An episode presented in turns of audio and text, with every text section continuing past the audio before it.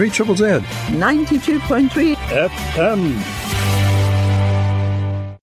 The following program is in English. Thank you.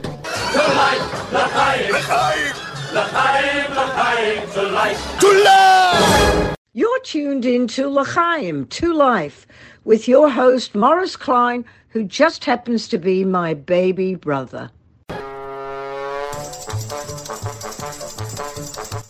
Shalom Aleichem, Shalom Aleichem. Welcome to L'chaim, to life, Jewish life and more. And I have some breaking news which I received just before midday from Senator James Paterson, who was our guest here on L'chaim late August. Dear Maurice, I wanted you to be the first to know.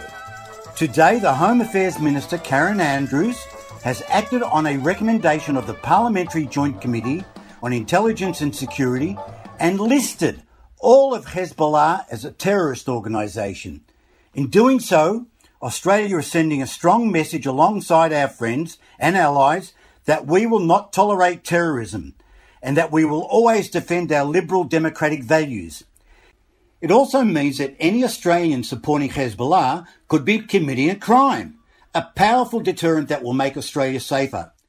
It is clear that all of Hezbollah is engaged in planning, preparation, and advocacy of terrorist activities, and it's time all of Hezbollah bore the cost of their crimes, not just their so called military wing. There's more, which is all explained in Senator Paterson's media release, which is on the Senator's Facebook page and which everyone should check out. Outstanding work which took a long time in coming. Thank you and well done, Senator Patterson, who is all about freedom, democracy, and sovereignty. And is a mensch. Okay, it's L'chaim Showtime, folks, with three excellent guests here on 92.3 FM 3 Triple Z. On with the show.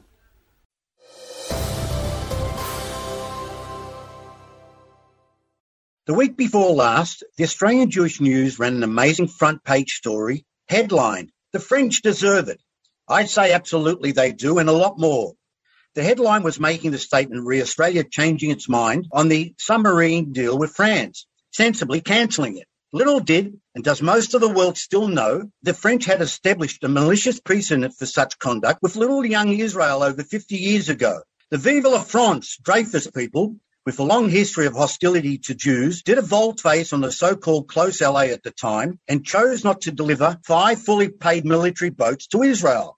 This it did around December 1968 when the French wanted to curry favour with the Arab world after Israel successfully responding to PLO terrorism in Beirut, which was not to the liking of the number one Frenchie, President Charlie de Gaulle, who ordered an arms embargo on Israel. The five boats were withheld by France, were the last of the 12 boat order, codenamed Autumn, which Israel had placed with the French and had paid for in full during the golden Franco Israel relationship prior to Israel's 67 six day war victory.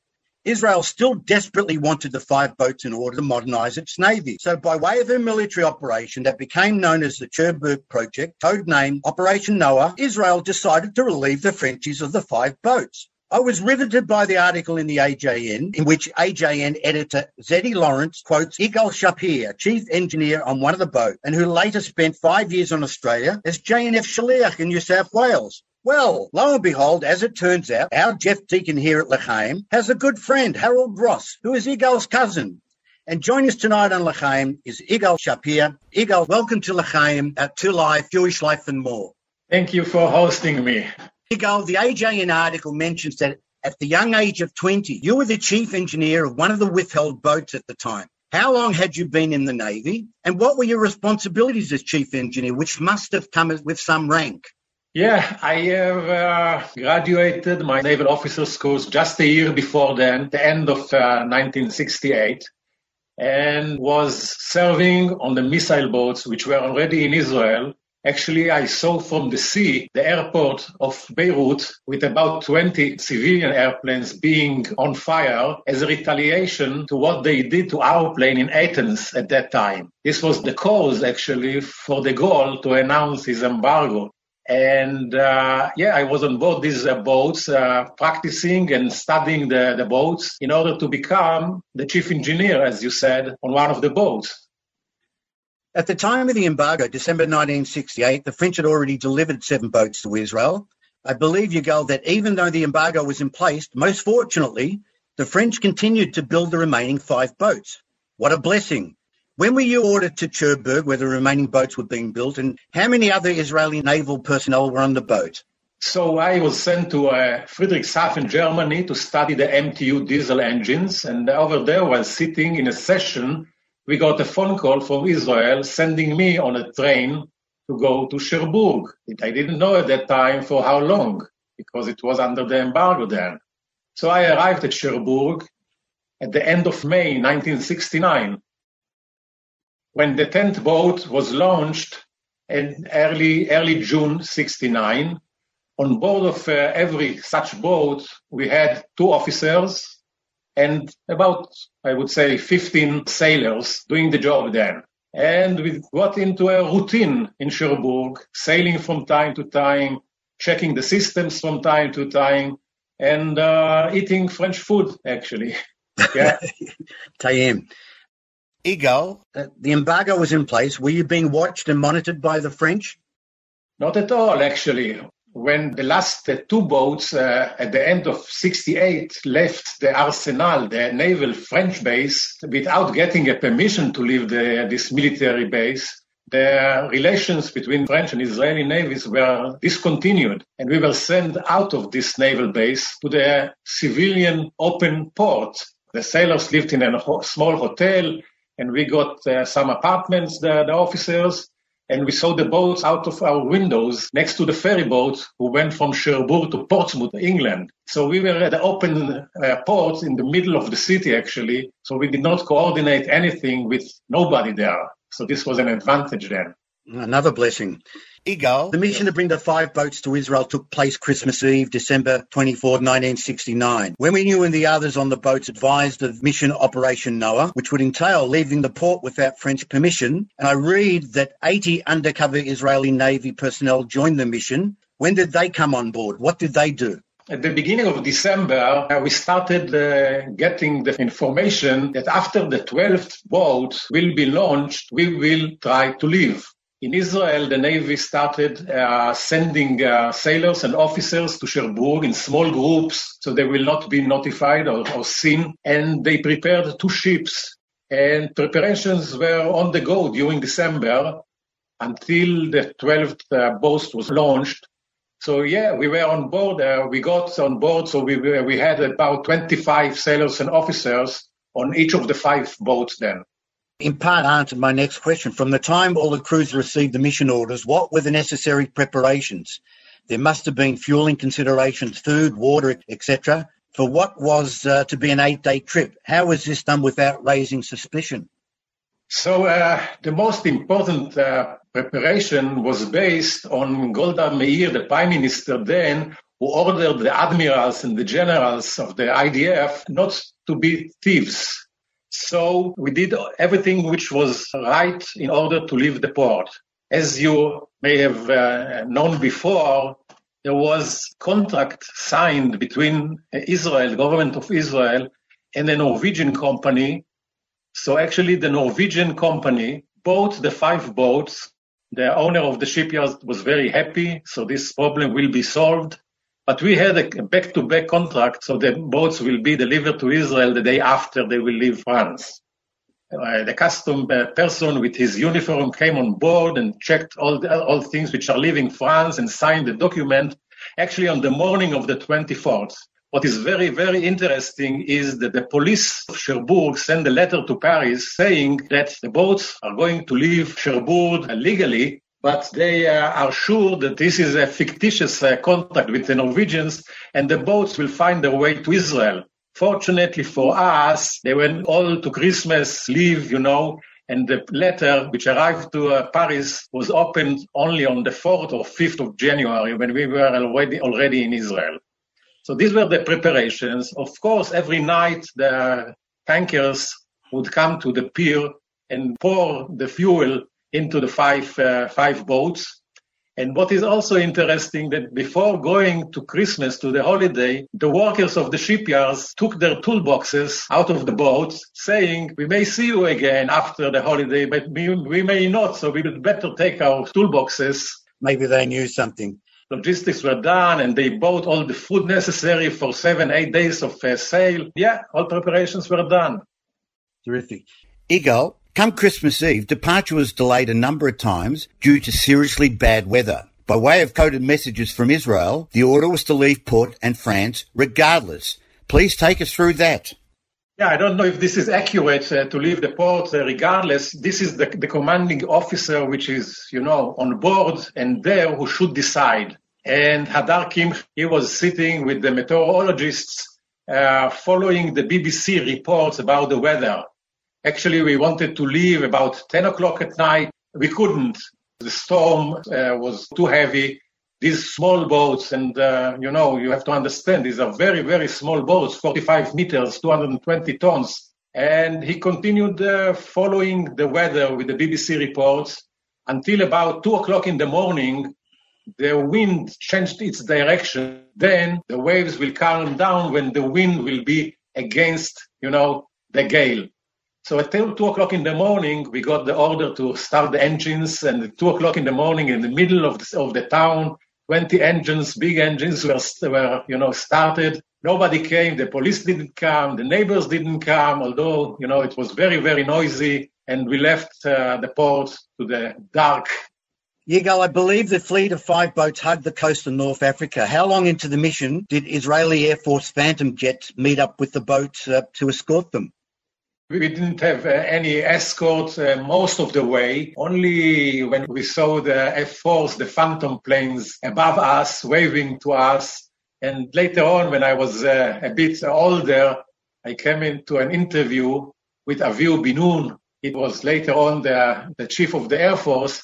He told me that he was one of the pilots there waving to us, uh, welcome to Israel. Terrific. Ygal, as I indicated at the beginning of the interview, Israel was very anxious to modernize its navy. Its fleet was old and outdated. Once in Israel and celebrations over, the innocuous looking patrol boats were converted to state of the art missile launchers. Missiles that the fledgling Israeli military industry had developed and which played a huge role in the October War, comfortably defeating the Soviet backed Egyptian and Syrian missile launching navies. The information about this lethal sea to sea missile encounters are amazing. Were you on board during the 73 October War? Yes, I was on board of one of the boats, the Yom Kippur War. This is actually uh, the result of six or eight, actually maybe 10 years of efforts to modernize the Navy. Before then, I did have a chance to sail on the destroyers, the old destroyers, got the motions and the smell of these old, old ships and you know, one of them, the Eilat, was sunk by uh, Russian missiles shot from the Port Said port. At that time, we knew already that our weapons, our systems, our ships are not modern enough to fight the Styx missile, the Russian missiles. And this was all ready for the Yom Kippur War. The plan was to marry Israeli Gabriel missile with these fast patrol boats and prepare a strategy of naval uh, warfare, which all flourished and all came to life in the Yom Kippur War. And then later on, these uh, battles of, uh, you know, between Israel and Egypt, Israel and the Syrian uh, Navy, missiles shot from both sides. Their missiles were 50 kilometer range. Our missile was smaller, 20 kilometer range. They shoot first. We had electronically to wave these missiles and then shoot the missiles when closing the range. These battles were later on uh, studied by war colleges all over the world by many navies. Yes, I, I was on board of these ships at the Yom Kippur War. How long did you stay in the Navy? That time at the Yom Kippur War, I was already uh, studying at the Technion for my mechanical uh, engineering degree. And later on, uh, I got my uh, master's degree. I was about 25 years in the Navy. Wow. Ygal, you were Shaliach uh, to JNF New South Wales from 2010 2015. Well done. And I've regards uh, from Ilana Maisel, CEO of JNF Victoria. Ygal Shapir, thank you so much for joining us on L'chaim 2 Life with your wonderful insight into Operation Noa, the Cherbourg project. I would have loved to have asked you and heard about other missions, but I know that that is a no-no. And before we go, I have a message from your ben dod cousin Harold Ross. And the next time you come to visit and you visit Phillip Island penguins, as Israelis do, Stay there overnight. He said you'll know what that means. Ygal Shapir, Chief Engineer, Cherbourg Project, Operation Noa. You have been an absolute delight. Thank you so much for joining us on L'chaim. Hanukkah Sameach to you. Thank you very much. Thank you for hosting me. I am here in Ra'anana. You can always ask me any question about Israel. Thank you very much. Wonderful. Well, if you've got more stories, we'll have you back on. Thank you, Hanukkah Sameach, to all of you. And you know, start leaving Australia and tour the world. Okay. Tadaraba.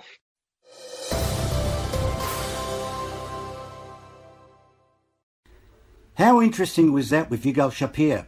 I can't wait to hear more about Ygal's missions next year.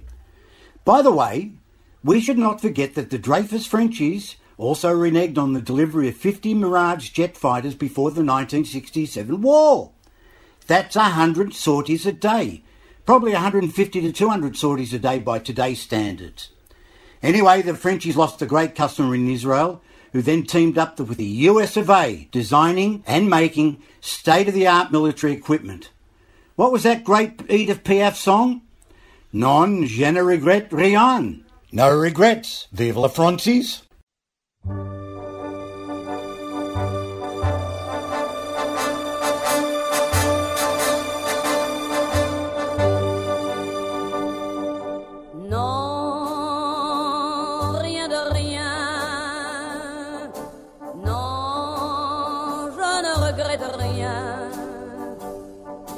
bien qu'on m'a fait, ni le mal, tout ça m'est bien égal. Non, rien de rien, non, je ne regrette rien, c'est payé.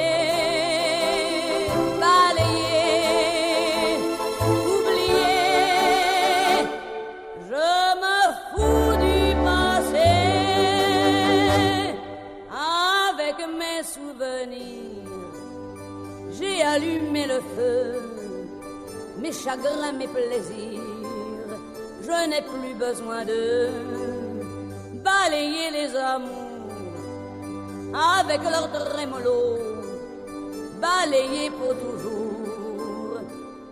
Je repars à zéro.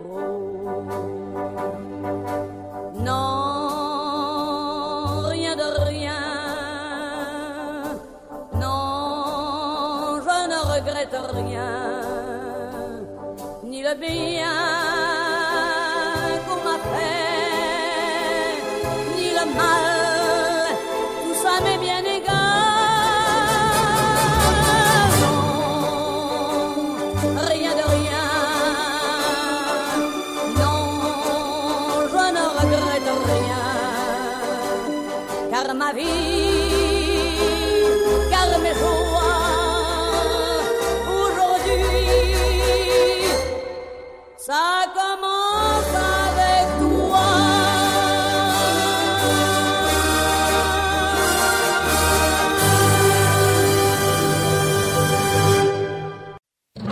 He understood we Jews must live in our land.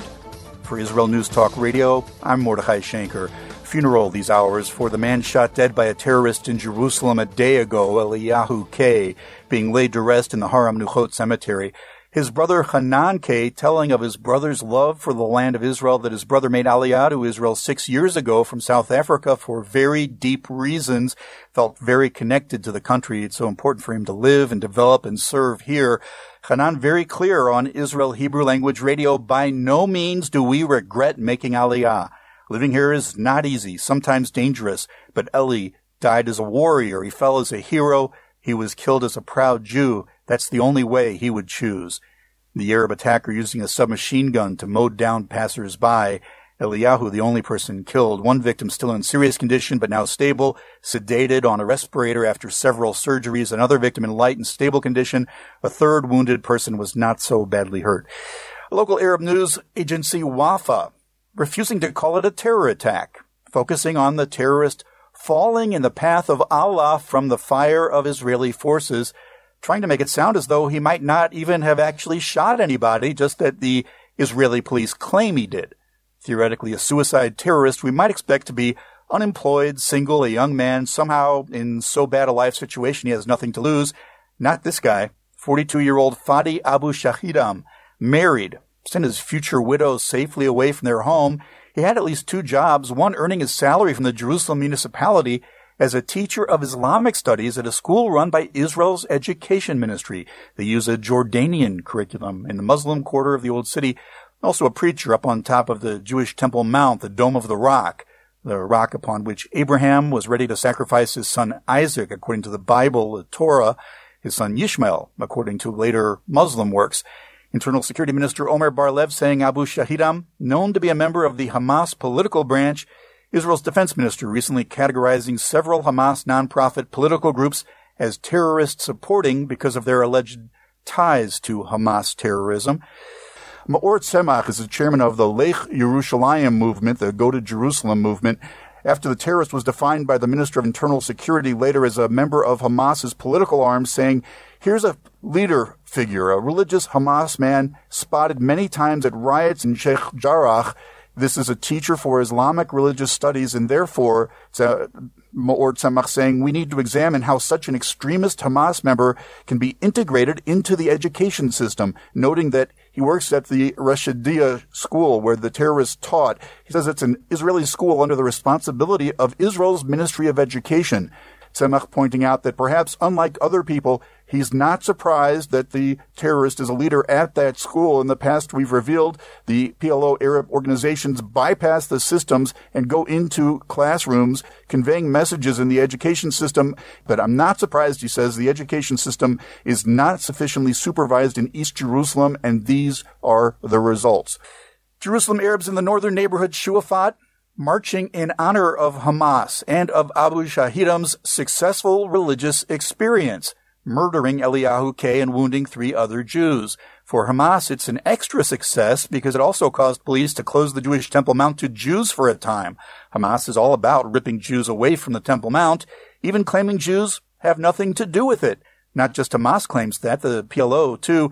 They literally for decades been trying to remove any mention of the Jewish connection to Jewish holy sites such as the Temple Mount from the World Heritage List compiled by UNESCO, the United Nations Educational, Scientific, and Cultural Organization.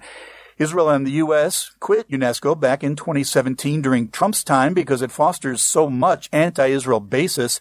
Now, slightly right-wing Prime Minister Naftali Bennett and his strong left-wing rotating co-Prime Minister Yair Lapid are reportedly talking today about rejoining UNESCO because the Biden administration keeps asking them to. I'm Mordechai Schenker, Israel News Talk Radio. The news from Israel is courtesy of INTR, Israel News Talk Radio. Listen online to more straight talk from Israel at israelnewstalkradio.com. Take it away, Morry. Swiss born Frank Melloul is a media personality and foreign affairs specialist he studied law and also has degrees in international relations and negotiation. Among numerous French government appointments, Frank had various responsibilities, including disarmament, terrorism, the Middle East, and the United Nations during the Iraq crisis. And in the early 2000s, participated in the Afghanistan Pakistan negotiations at the Ministry of Foreign and European Affairs. Frank is the founder and CEO of the Israel based international news channel, I24 News, which began broadcasting in July 2013.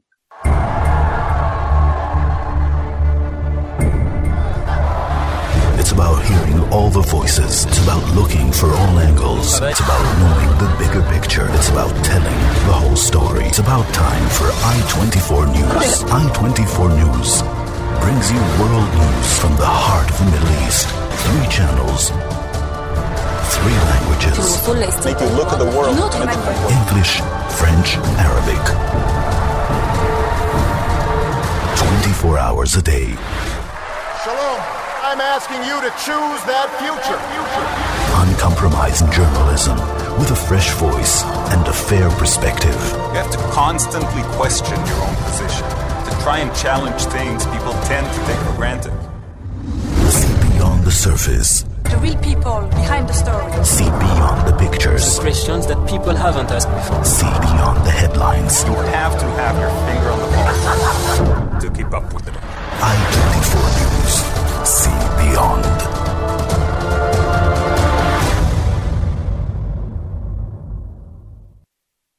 Welcome to L'chaim, Frank.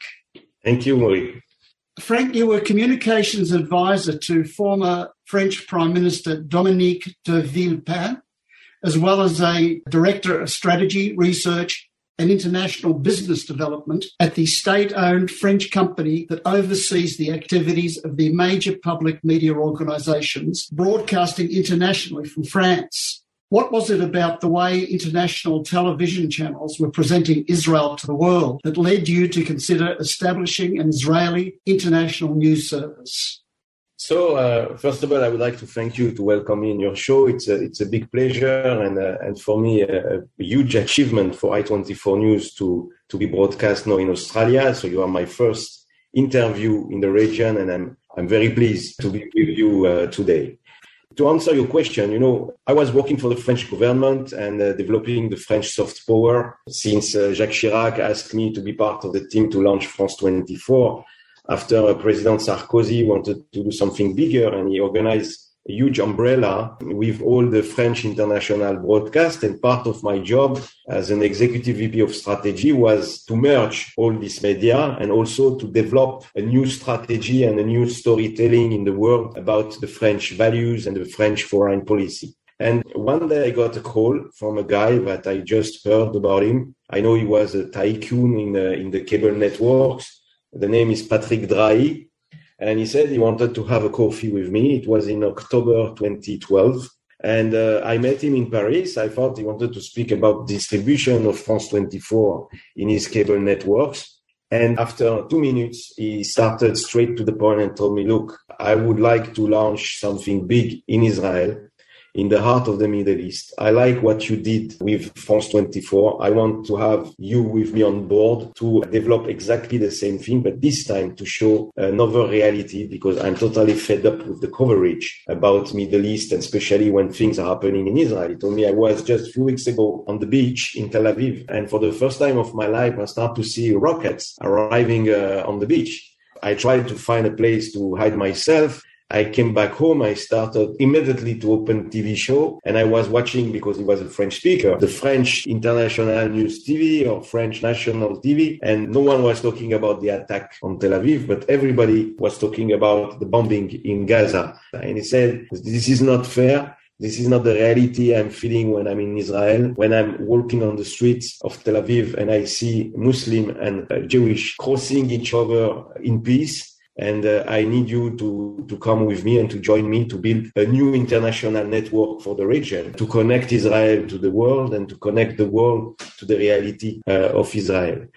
I was quite surprised by the offer, and I, it took me one month to resign for the French government. Uh, I did my aliyah at the end of December 2012 with my wife and my two young children. And I found a place in uh, Jaffa because I always said to Patrick Drahi, my vision is to have a big newsroom. Because if people think that peace is not possible, it's because of the media, because the perception is coming from the media. And if you want to build something different and if you want to show the reality, your keyword and the DNA of the channel will be coexistence. And if you are watching Al Jazeera, for example, or visiting Al Jazeera, you have one campus for the Arabic channel and you have another campus for the English network.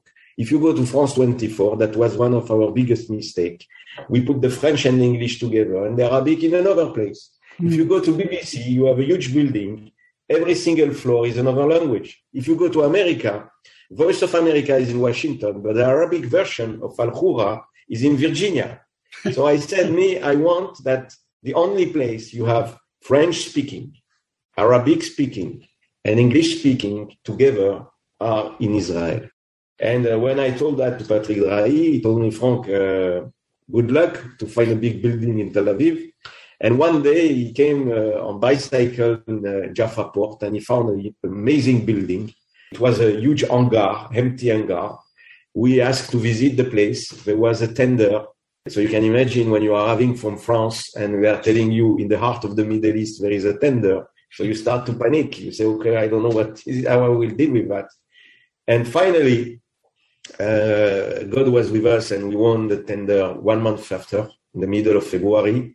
We got the keys the 1st of March. We started to build the 15th of March 2013, and we launched 100 days after the free networks of I24 News in Jaffa Port in French, English, and Arabic. Amazing story. there needs to be a book written about it, I think. I don't have time. How do you see I24 News' future in relation to the recent signing of the Abraham Accords? So, you know, people were amazed by the Abraham Accords and uh, especially to see on Israeli TV the Israeli host of the 8 p.m. show co-hosting the show with a journalist from Dubai. Yeah. But that's the reality of I24 News since day one. We are, as I said, showing the coexistence inside Israel, but we are also showing the coexistence in the Middle East. And with our Arabic network, every night, we, since the, the launch of the channel, we have uh, debate, daily debate with Israeli and Palestinian. Uh, and this is unique because if you are watching the biggest network in the world, they are not organizing debate. They are giving the opportunity to someone to speak from a small studio in Jerusalem. And after you have a round table with specialists and Palestinians explaining the Arab-Israeli conflict. Here in Israel, you are giving the floor to all the parties and uh, to all the actors of the conflict. You have even people from Hamas or people from Hezbollah joining our debates on I-24 News. So what happened really when the Abraham Accord arrived? Naturally, I24 News became the platform of the new Middle East. And this is the reason why we became the first Israeli based channel to have a partnership with an Arabic media. I signed a few months after the signature of the Abraham Accord uh, a partnership with Abu Dhabi Media, which is the biggest platform in the Gulf. Right after, I signed another agreement with Dubai Media, which is very powerful in the region, as you know. And we were the first Israeli based channel to be broadcast on a cable network, an Arabic. We are on Etisalat, which is the biggest Arabic uh, cable network in the region. And we are also on who is the competitor. That means we have 100% broadcast uh, availability in the region. And uh, also, we are the first Israeli based channel to open a bureau in an Arabic country because I'm happy to tell you that since one month, uh, we inaugurate the first uh, bureau of I24 News with a live studio position uh, in Dubai in the media city. So, just for the record, it took me five years to be broadcast in Israel. It took me eight years to be broadcast in Australia. It yeah. took me 10 minutes to be broadcast in Dubai. So it's showing you the, the new reality of the Middle East and the power and the impact of I-24 News in the region because these countries recognize our network as the place to come and to share their point of view, their values, and also to understand each other. And this is something unique because you used to have, as I said before, debates between Israeli and Palestinian every night. But now there is a game changer since the Abraham Accord because you can see that the Palestinians are not anymore fighting with Israelis. Now they are fighting with people from the Gulf.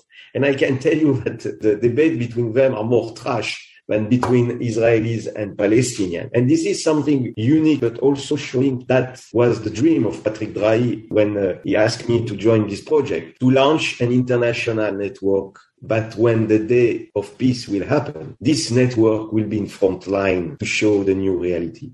People don't know abroad what are the Abraham Accord. People don't believe abroad about what are the Abraham Accord. I24 News is here to show this reality, to show that it's not a paper sign at the White House, but there are a lot of deals in the business. There are a lot of connection people to people. And usually a media is monitoring what's going on in an area.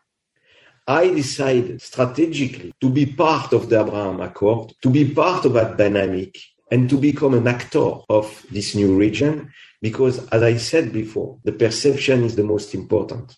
The media are giving the perception. And if I24 News can give the perception and to call and I'm using the opportunity to launch a call uh, to the international media and to tell them, guys, stop to focus only on the conflict. Yeah. You have to, of course, but move your camera also on the part what is growing now in the new Middle East, which are the Abraham Accords. And this is the new reality that I-24 News is showing every day. Uh, you did mention that you are now beaming into Australia because you've joined the suite of major international television news services on the recently launched Foxtel Flash platform, which offers live and on demand news in Australia.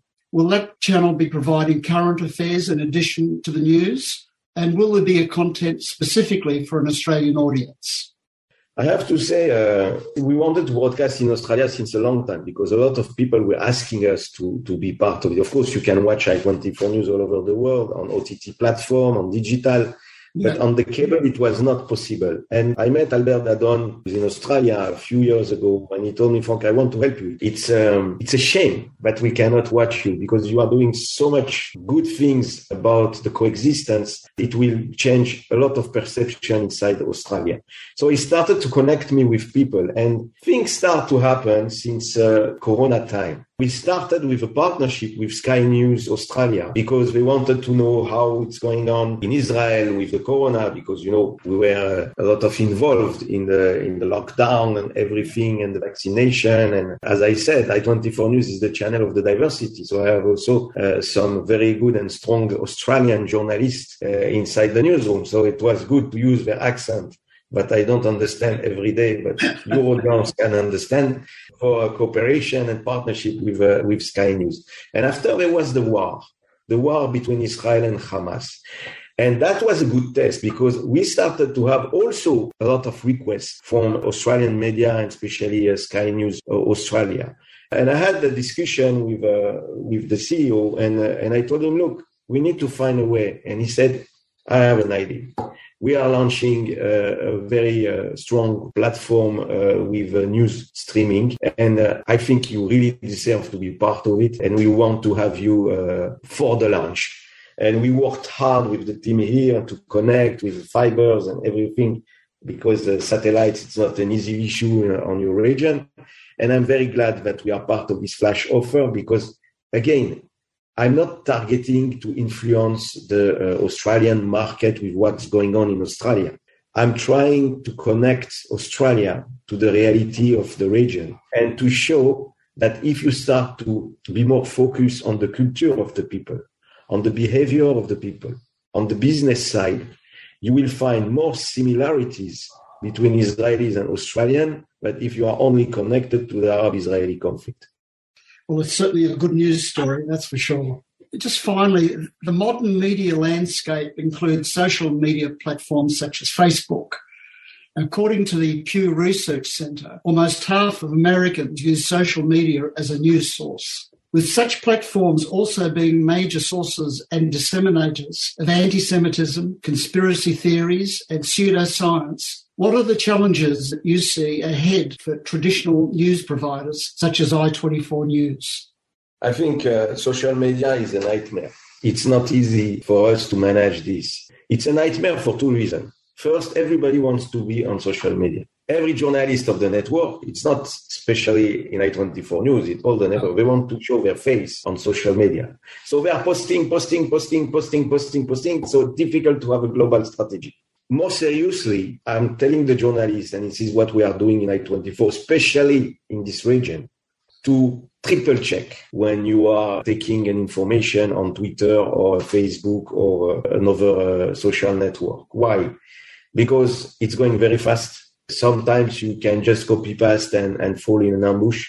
And it happened. It will still happen, even you are very focused on that, because that's that's the game. And people want to be the first one and say, ah, I saw this, I saw that. So you don't check to the source anymore because you don't have time. You said, okay, if Wall Street Journal post it, it's true. No, because it was exactly the same storytelling for Middle East. If Agence France Presse is talking about the Palestinian country or Palestinian issues, this is true. We are copy pasting. This is the problem of the Middle East. Many, many journalists, and I saw that when I was in France 24, start to copy paste Al Jazeera because it's Al Jazeera. The power of the brand is enough to tell you the truth about what's going on the ground. But that said, our strategy on social media is to provide content. Stories, stories, stories, stories, stories. And we are hiring a lot of young people, French speaking, English speaking, and especially Arabic speaking, explaining in Arabic what is an Arab Israeli. What is the connection between the Arab Israelis and the Palestinians? What is for them to have now the Abraham Accords in the region? And you know, when you have a video of the BDS in one side, attacking, attacking, attacking, attacking, attacking, attacking, and in other side, a video of I-24 News in Arabic, from an Arabic guy, not the Jew speaking Arabic, yeah. from an Arabic guy, telling them, look, I was born here. I grew up here. This is my life. Don't listen the others. See behind me. This is the reality. So this is the way for us to use social media and to influence the storytelling inside the Middle East because we are posting fresh and original content. Mm. Well, thank you for that.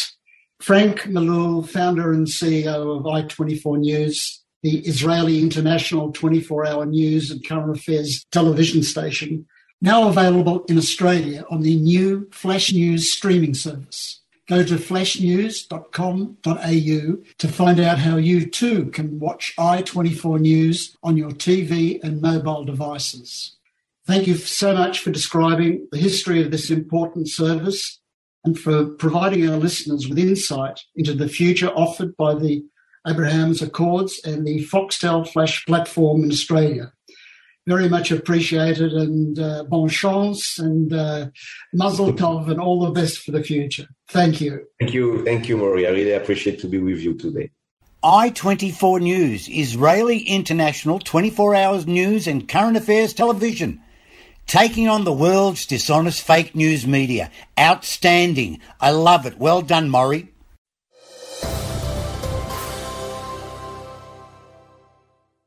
Coming up to that time of the year again. Hanukkah time, the festival of light, commencing each year on the 25th of Kislev according to the Hebrew calendar, which occurs any time from late November to late December in the Gregorian calendar. Well, the 25th of Kislev is this Sunday, November 28th. And as it did last year, Hanukkah is going to be happening in Federation Square in this city. And joining us tonight to tell us all about Pillars of Light, a multicultural celebration of Hanukkah, is the Ark Center's Rabbi Gabi Kaltman. Rabbi Kaltman, welcome to L'chaim, to Life, Jewish Life and More. Shalom, Maurice. Uh, thank you for having me. Rabbi Kaltman, what is the Hanukkah Pillars of Light in the Federation Square all about? Well, we know the message of Hanukkah is a little bit of light can dispel a lot of darkness. And for the second year in a row, we are putting on a big show in Federation Square, Pillars of Light, which is a celebration for all Melburnians, for all communities of Hanukkah. It's an opportunity for us all to come together over this multicultural celebration, focusing on what unites us as a city and really rebooting and getting Melbourne back to where we were pre pandemic. Now, each evening will feature a bespoke program that highlights the core percepts of connection and collaboration through guest speakers, dignitaries, and artistic performers, cultural groups, faith leaders, sporting icons, and much, much more. You'll have to check our website, which is fedsquare.com forward slash pillars of light to get the entire lineup. And each night has different members of faith and cultural communities and celebrities, dignitaries joining us to light the 12 foot menorah with live fire. Now, Maurice, this year we're very, very lucky because we have now Live Nation, Australia's premier music promoters, have partnered with Pillars of Light. So we've got some really great young and up and coming artists, performers that will be sharing the stage with the menorah and all our guests that will be speaking and emceeing throughout the eight days of Hanukkah. On the Monday evening of Hanukkah, we're partnering with the AFL. So we've got footy players and AFLW players joining us. We've got Melburnian of the Year and president of the Richmond Football Club, Peggy O'Neill, joining us, which is very exciting. And throughout the day of Hanukkah, Ark Center has and myself have teamed up with Immigration Museum, and we are going to bring schools from across Melbourne to the Immigration Museum for a workshop and then to Fed Square to run workshops and speak to these young students about ways to combat racism.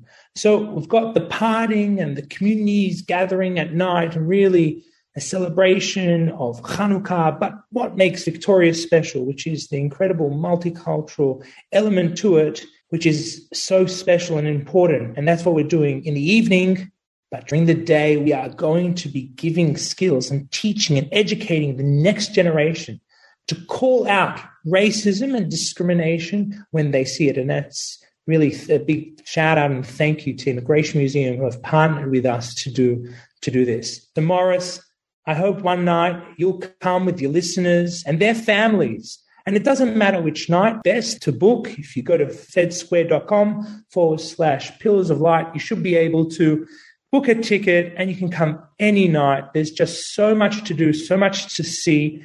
And you also, if you go to that website, you'll be able to see the full breadth of what Pillars of Light is all about. And I'm just reminding myself on the Thursday, the 2nd of December, so the Ark Center is teaming up with East Melbourne Hebrew Congregation, Rabbi Dovi Gutnick, which is the city shul and we will be doing something together on that. Right. The theme of that evening is connection. So I look forward to seeing you and your listeners at Pillars of Light.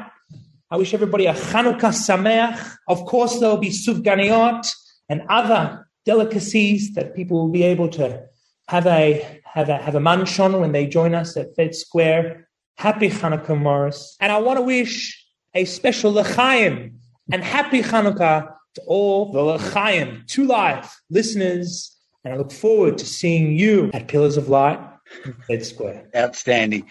Uh, we'll have you back next year with all the great work from Ark Centre. Hanukkah Sameach to everyone, and uh, let's hope that we get a big turnout. And there was a full page ad in last week's Jewish News. All the information's there as well. Thank you, Rabbi Kaltman. Stay well. Shalom, shalom. Yasha Koyach. Shkoyach.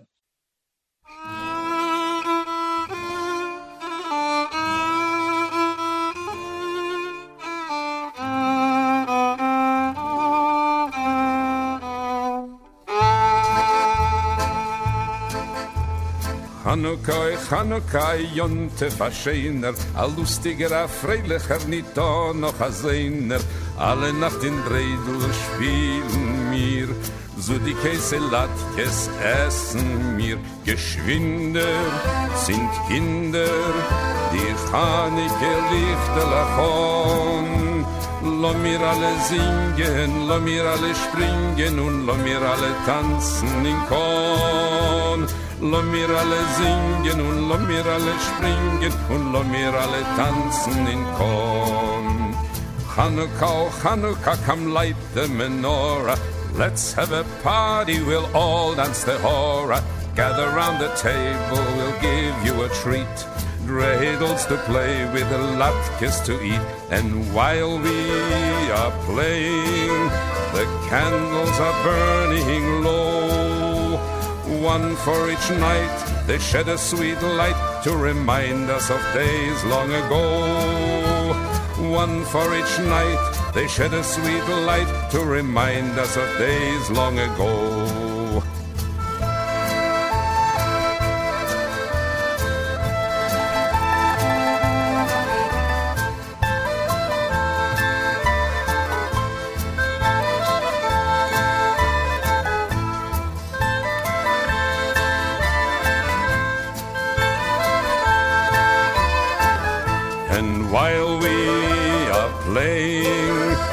Candles are burning low. One for each night, they shed a sweet light to remind us of days long ago. One for each night, they shed a sweet light to remind us of days long ago. ימי החנוכה, חנוכת מקדשנו, בגילו ושמחה ממלאים את ליבנו, לילה ויום סביבוננו יסוב. סופגניות נאכל בם לרוב, העירו, הדליקו, נרות חנוכה רהבים. על הניסים ועל הנפלאות אשר חוללו המכבים. על הניסים ועל הנפלאות אשר חוללו המכבים. One for each night, they shed a sweet light to remind us of days long ago.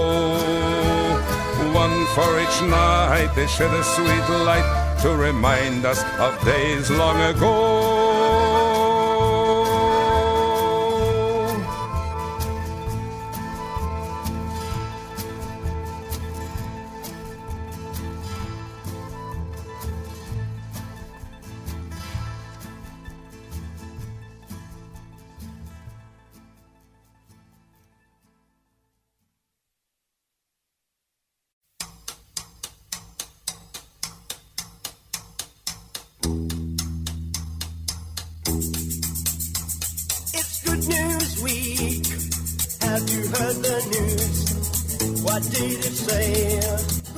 Now for headlines from tomorrow's Australian Jewish News, the voice of Australia's Jewish community.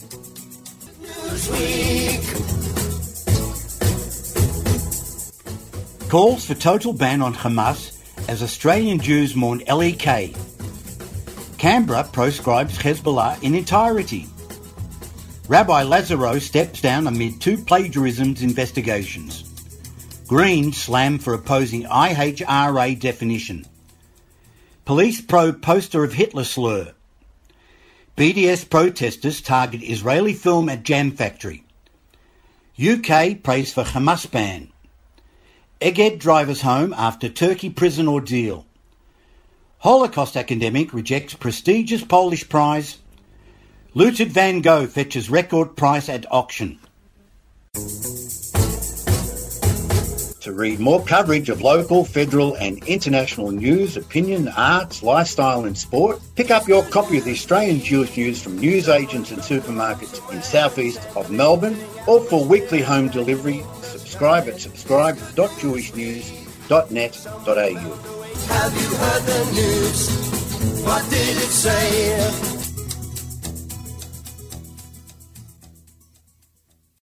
Okay, that's it for another full L'chaim with three excellent guests, if I don't say so myself. I think we've established a very nice solid pattern here at L'chaim.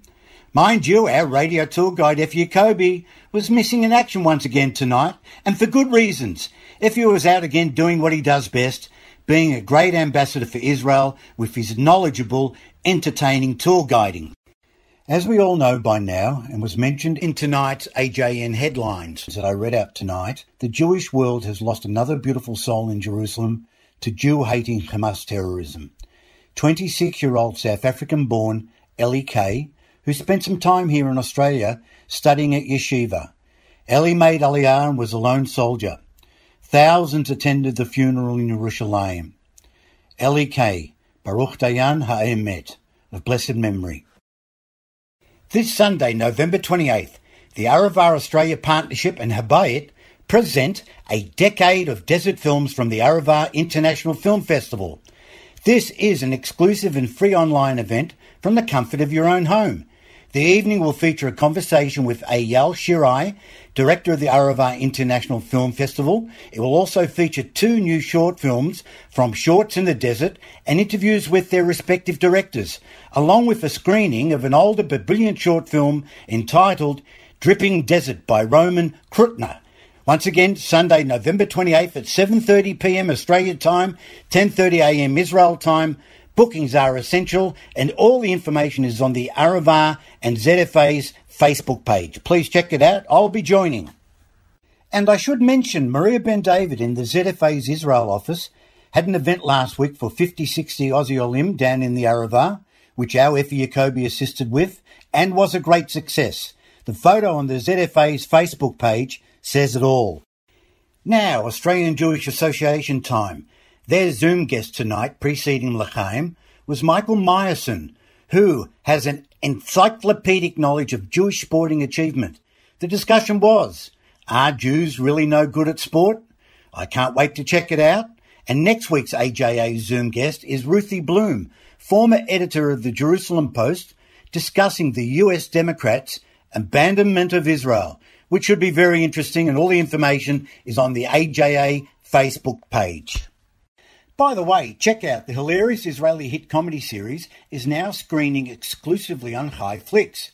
Critically acclaimed and a ratings hit comedy, Checkout follows the hilarious antics of a diverse cast of customers and staff of a struggling Israeli supermarket. And yes, it is with English subtitles. Check it out on ChaiFlicks. Right, you'll find in about 15 minutes to half an hour a recording of tonight's L'chaim program at 3zzz.com.au. Click on the down arrow in the Listen to a Show square and scroll down to the Jewish group. You'll find it there. Links to YouTube recordings of tonight's interviews will be posted to the L'chaim and Maurice Klein Facebook pages tomorrow.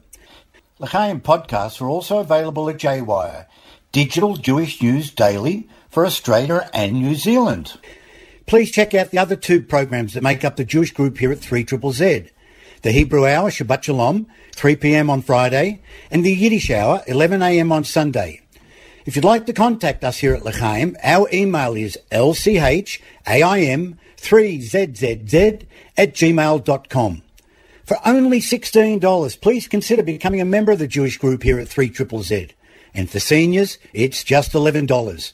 Again, click on 3zzz.com.au. Many thanks again to Team L'chaim, Dr. George Banky, the executive producer, Dr. Morry Frenkel, and Jeff Deegan. As we know, it's Hanukkah this Sunday. Rabbi Kaltman's Pillars of Light is happening in Fed Square, and menorahs large and small will be lit all over our Jewish community and the Jewish world. The fabulous John Fogerty with Creedence Clearwater Revival certainly got it right years back with their song, Long as I Can See the Light. Tell me the world doesn't need more light to dispel the hateful darkness everywhere. So thank you for tuning in, and please join us again next week on L'chaim. My name is Maurice Klein. I'm Yisrael Chai, and peace.